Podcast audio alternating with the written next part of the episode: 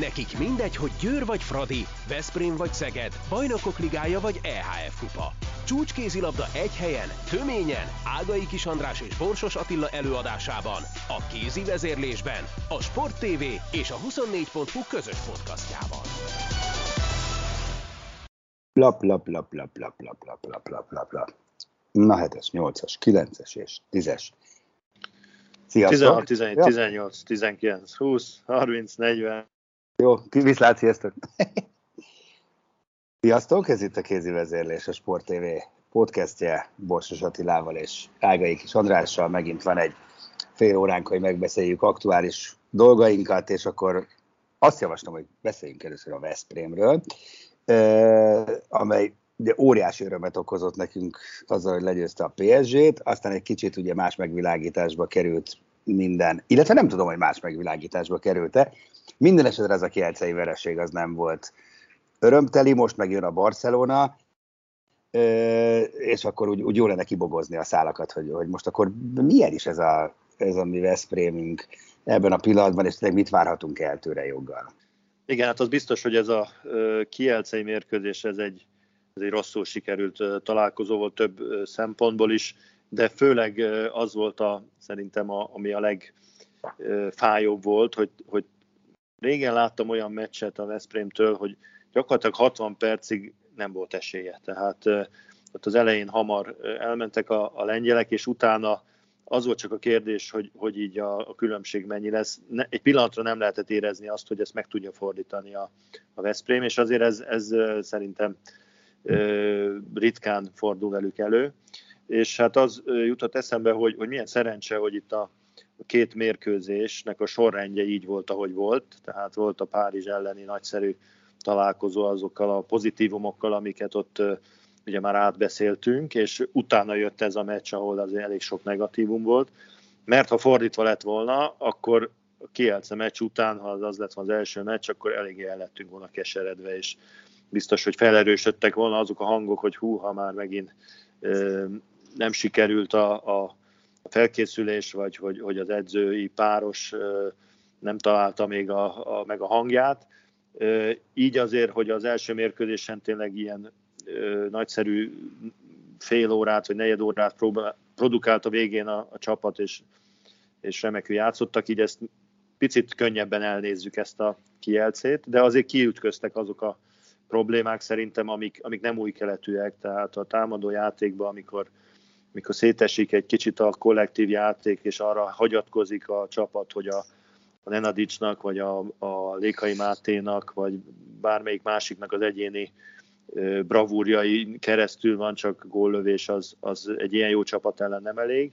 És hát a védekezésben is azt láttuk, hogy, hogy az a fajta agresszivitás, mozgékonyság, ami a Párizs elleni másik félidőt jellemezte, az, azt, azt kevésbé láttuk, és, és gyakorlatilag ö, ö, taktikailag az történt a pályán, amit Dujshebaev elterjezett erre a meccsre. Nekem van egy félelmem, aztán remélem, hogy nem igazolódik be, és kicsit ilyen analógiát érzek a Paris Saint-Germain elleni mérkőzés eufóriája, meg mondjuk általában a magyar válogatottak világversenyen mutatott egy-egy kiugró fantasztikus teljesítménye között, hogy, hogy ugye ott a stúdióban is beszéltünk róla, hogy itt az érzelmek hihetetlenül el, eluralkodtak a mieinken, és ez nagyon pozitív irányban hatott. De hát ilyen katartikus állapotot nem lehet hétről hétre előidézni bé el meccseken, tehát az a kérdés, hogy ez most ennek szólt, és ez mozgósított olyan rejtett tartalékokat, amik egyébként nem biztos, hogy ott mindig rendelkezésre állnak, vagy, vagy erre számíthatunk, hogy valami hasonlóra hétről hétre. E, és én egy picit azért hajlok arra, hogy, hogy ez itt, itt, itt, itt nagyon-nagyon-nagyon domináltak az érzelmek. A másik pedig az, hogy azért emlékezz vissza, amikor Bulyás Petivel is beszélgettünk, meg tavaly sokszor-sokszor szóba került, hogy hogy nagyon jó játékosok alkotják ezt a Veszprémet, de hogy egyáltalán nem biztos az, hogy, hogy azért ez úgy, úgy, úgy csapatként funkcionálisan annyira jól van, így humán politikailag összerakva. Nem tudom más, igen, tehát vagy szerkezetileg sem. Tehát, tehát amikor azért Peti azt mondta, hogy hát majd eldől, hogy ki lesz a vezér a védekezésben, akkor azért az elgondolkodható volt, hogy annak már réges-rég el kellett volna dőlnie. Valamiért nyilván nem azért nem tudják eldönteni az edzőpáros, mert, mert nem akarják eldönteni, hanem valószínűleg mert nem tudják, mert, mert nincs igazán jó megoldás. Kezdem azt hinni. Sajnos. És akkor, akkor azzal kell főzni, ami van. Én, Nagy Laci is nagyon érdekes, nem tudom, olvastad, de azt mondta, hogy néha olyan szívesen beállna védekezni. Hát tényleg jó lenne.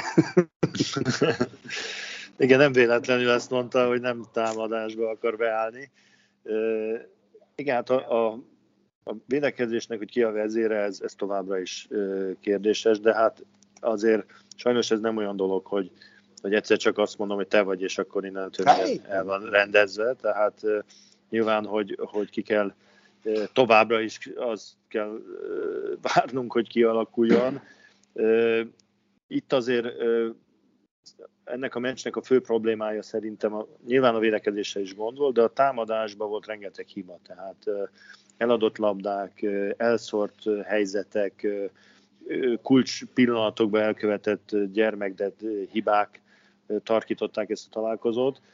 Mondjuk azt, hogy, hogy nem, jó, nem jött össze, de az biztos, hogy az, az amit mondtál, hogy itt a hazai pálya és az idegenbeli mérkőzéseknek a, az egyensúlyát meg kell tudni tartani. Tehát az, amit a, a Veszprém Arena produkál mondjuk egy, egy Paris Saint-Germain elleni utolsó negyed órában, az, az akkora plusz, hogy oké, okay, az ott segíteni fog, de erre nem lehet építeni egy csapatnak a játékát. Tehát az érzelmeket azt, azt maguktól is kell tudni olyan magas szintre pörgetni, hogy, hogy átessenek a holdpontokon, a közönség nélkül is.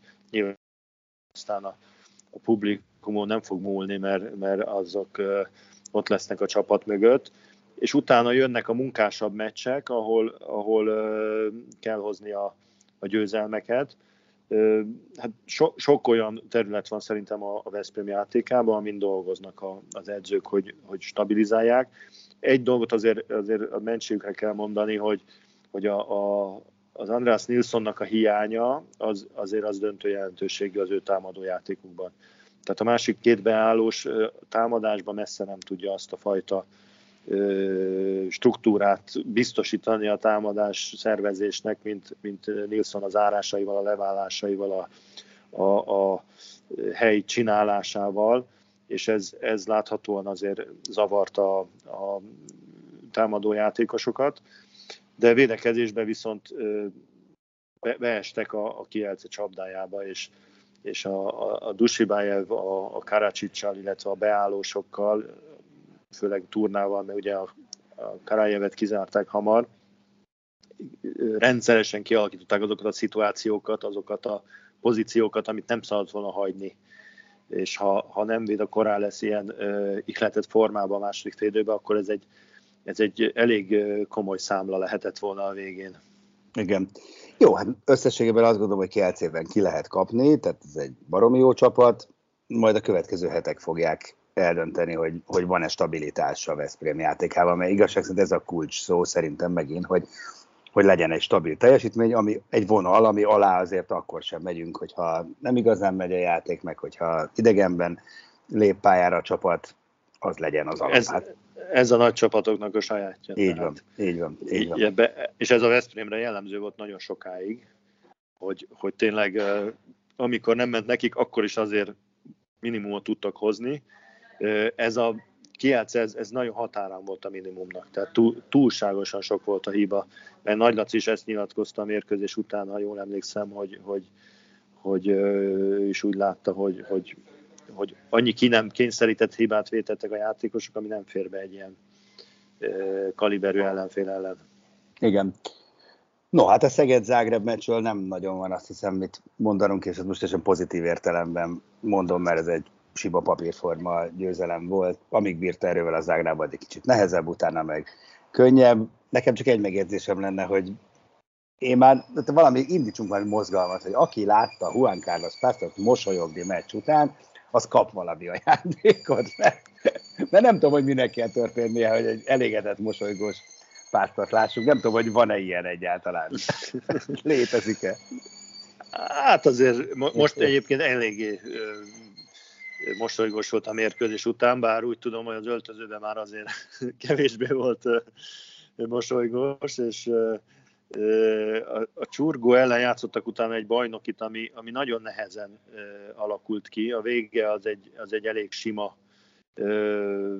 győzelem lett, az, az eredmény nem tükrözi a nehézségeit a, a Szegednek, de a negyvenötödik percben még egy pár gól volt csak, és igencsak ö, szenvedett a csapat, és ö, hát Csurgó azért, most már tavaly győzött is Szegeden, emlékszem. Igen, igen, ott azért ö, hely, rendesen rend, hely, rendet rakott a fejekbe Pásztor a meccs után a kiszivárgott információk szerint, de hát ö, azt hiszem, hogy a játékosok ö, ezt maguk, magukénak is érezték, hiszen nem sikerült olyan jól, de kétségtelen is az a Veszprémre is igaz, ugye a Fradi meccsre, ha visszagondolunk, hogy azért, azért ezeknek a nagy csapatoknak széles játékos kerettel is gondot okoz ez a heti két mérkőzéses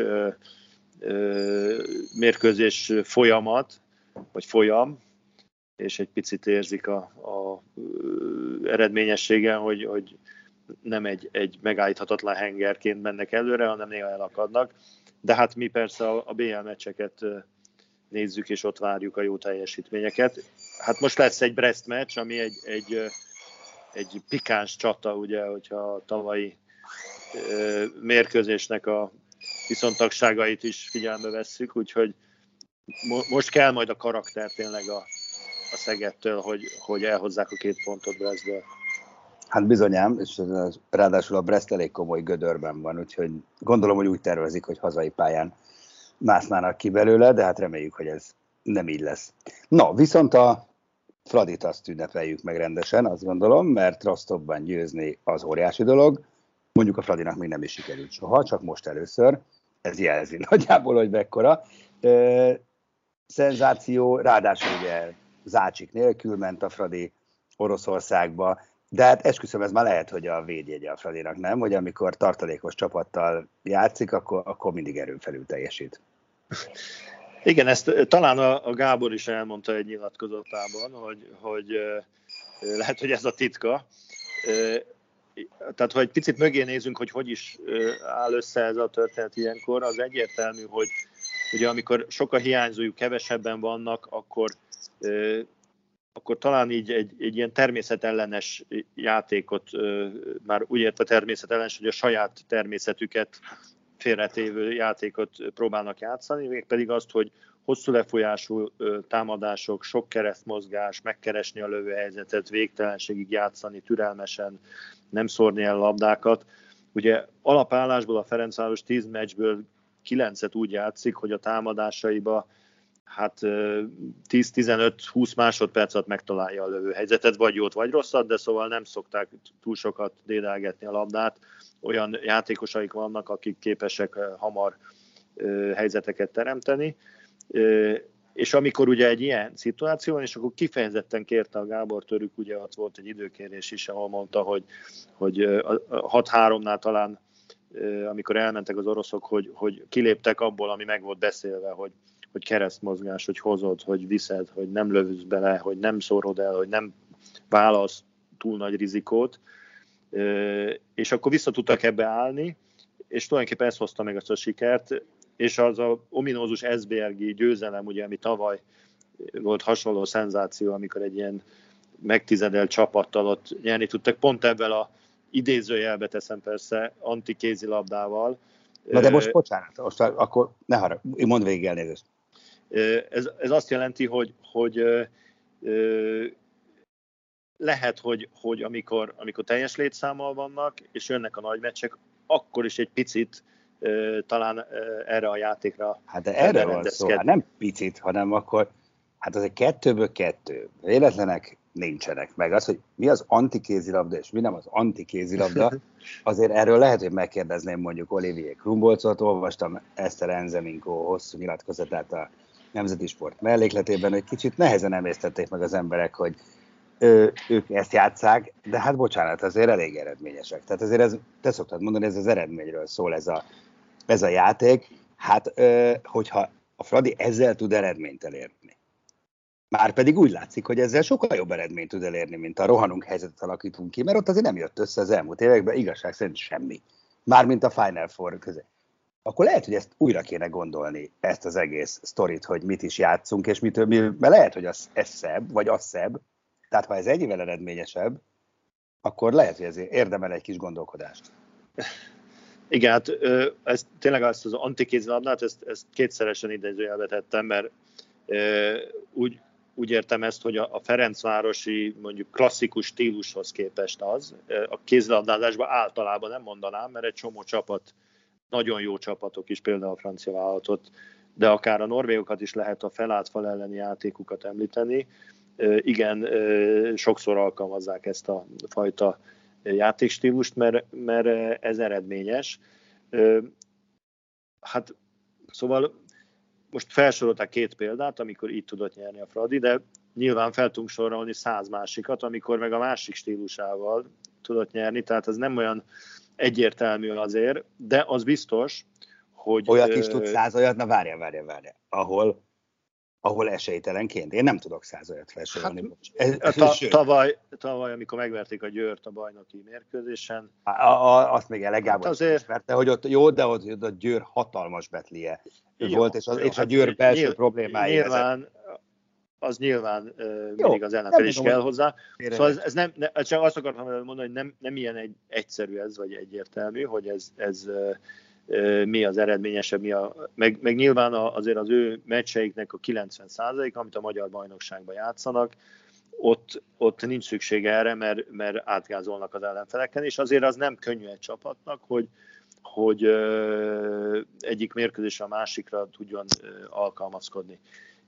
Hozzáteszem, hogy, hogy ö, ugye nem véletlen, hogy ezen a, ezt a két meccset, amit most vizsgálunk, az Esbjergit és a, a Rostovit, ugye nem volt mindenki a, a ö, csapatban, sok hiányzó volt, ami, ami önmagában ezt a szituációt segíti, hogy akkor, hú, akkor visszafogjuk egy picit magunkat. Ö, talán ez az, amin, amin érdemes a, a Gábornak gondolkoznia, hogy hogy hogyan tudja a csapatát akkor is ilyen taktikusan játszatni, amikor, amikor ott van mindenki. Mert, hát ne, bo- mert itt, itt most ne, beszélünk ugye a, a, a Zácsik Szandráról, aki hiányzott, főleg mert a Hársfalvi ugye szélsőként talán nem annyira meghatározó, de hát ha belegondolsz, akkor, akkor a két ö, kezdő vagy, vagy meghatározó irányító játékosuk is hiányzik, még ha még azokat hozzáteszed ehhez, akkor aztán tényleg egy, egy nagyon komoly turnovert kell a pályán ahhoz végrehajtani az edzőnek, hogy mindenki tudjon játszani, lásd Győr, és onnantól kezdve már talán ez a, ez a taktikusabb játék sokkal kevésbé követhető, hiszen minden játékos, aki beáll frissen, az szeretne valamit alkotni. Úgyhogy ez, ez, ezért nehéz ez, és ez, ezt kell majd jól összerakni. A másik dolog, ami, ami eszembe jutott, hogy, hogy tavaly is ugye az volt, hogy volt ez a fantasztikus győzelem, aztán utána otthon kikaptak a Bittingheimtől, hát ez és az. Ezt kellene most idén ö, megmutatni, hogy egy ilyen ö, csodálatos ö, siker után, ö, pont az Esbjergön, ha jól emlékszem, a következő mérkőzésen... Igen, de most ugye szünet van, mert válogatott. Érdre. Ö, akkor ott pedig egy szintén egy jó taktikus játékkal... Ö, el kéne hozni a két pontot, és ez mutatná a valódi fejlődését a Fradinak, mert, mert bravírokra mindig is képesek voltak. Pont Rostovban eddig nem nyertek, de máshol igen. Úgyhogy tényleg kíváncsian várom, hogy a következő meccsen milyen taktikával fognak játszani, milyen összeállításokkal, és milyen eredményesen.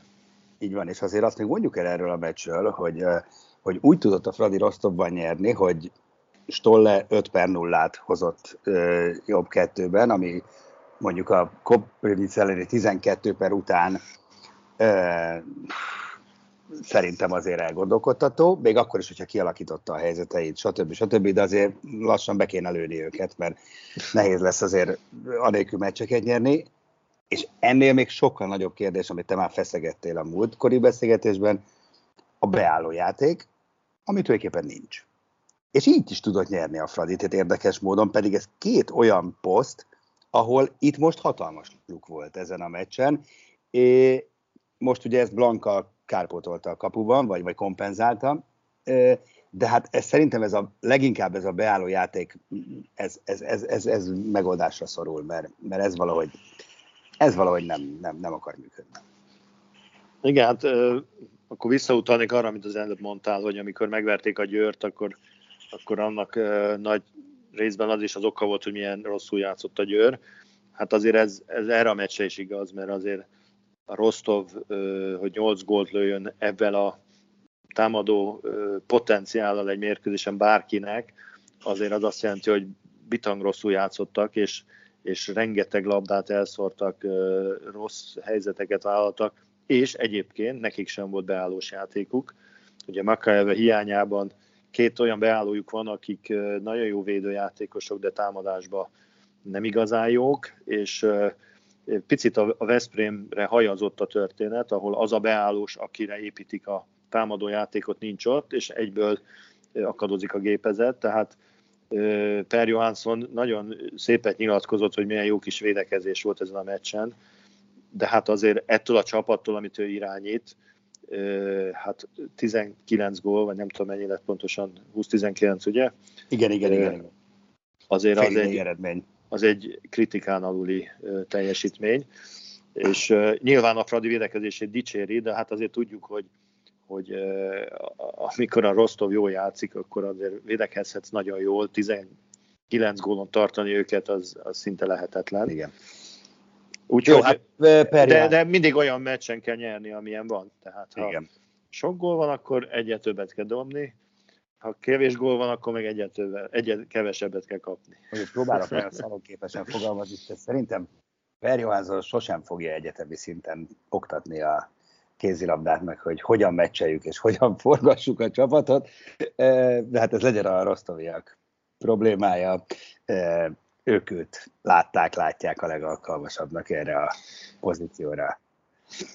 Igen, majd ezt tovább tudjuk fűzni, ezt a vonalat a, a Győr meccsen kapcsolatban egyébként, mert e, tehát a moszkvai edző is e, igencsak keveset adott. Per, perá.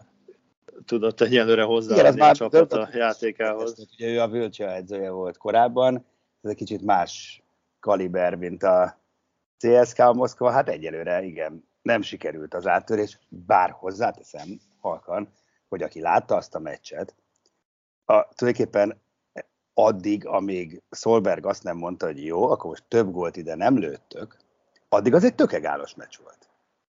És egyszer csak szíje Solberg azt mondja, jó, most mindent kivédek, és nem az átlövés, zicsert, tíz zicsert fogott egymás után.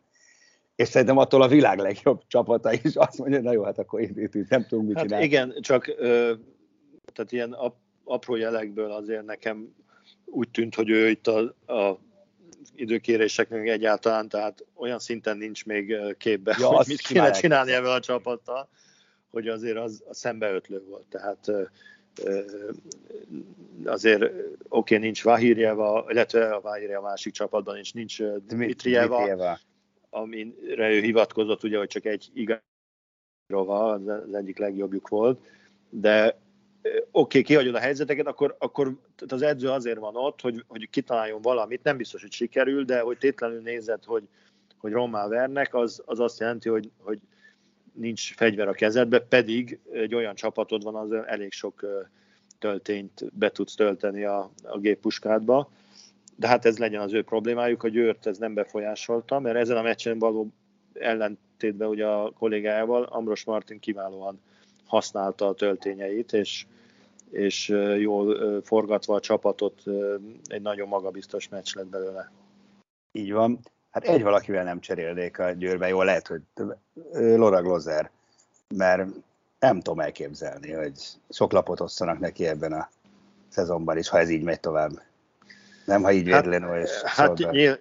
Nyilván ezen a meccsen Solberget nem lehetett lecserélni, mert remekül védett, és, és az, az kontraproduktív, mikor valaki így véd, ja, csak azért lecserélem, mert Isten ments, hogy ezt nem erre, csak, csak úgy szegény sajnálom, mert, mert, mert úgy nagyon örültem, amikor idejött, lecsúszott az olimpiáról, most nem nagyon véd, hát ennyi is sajnálom, csak pont.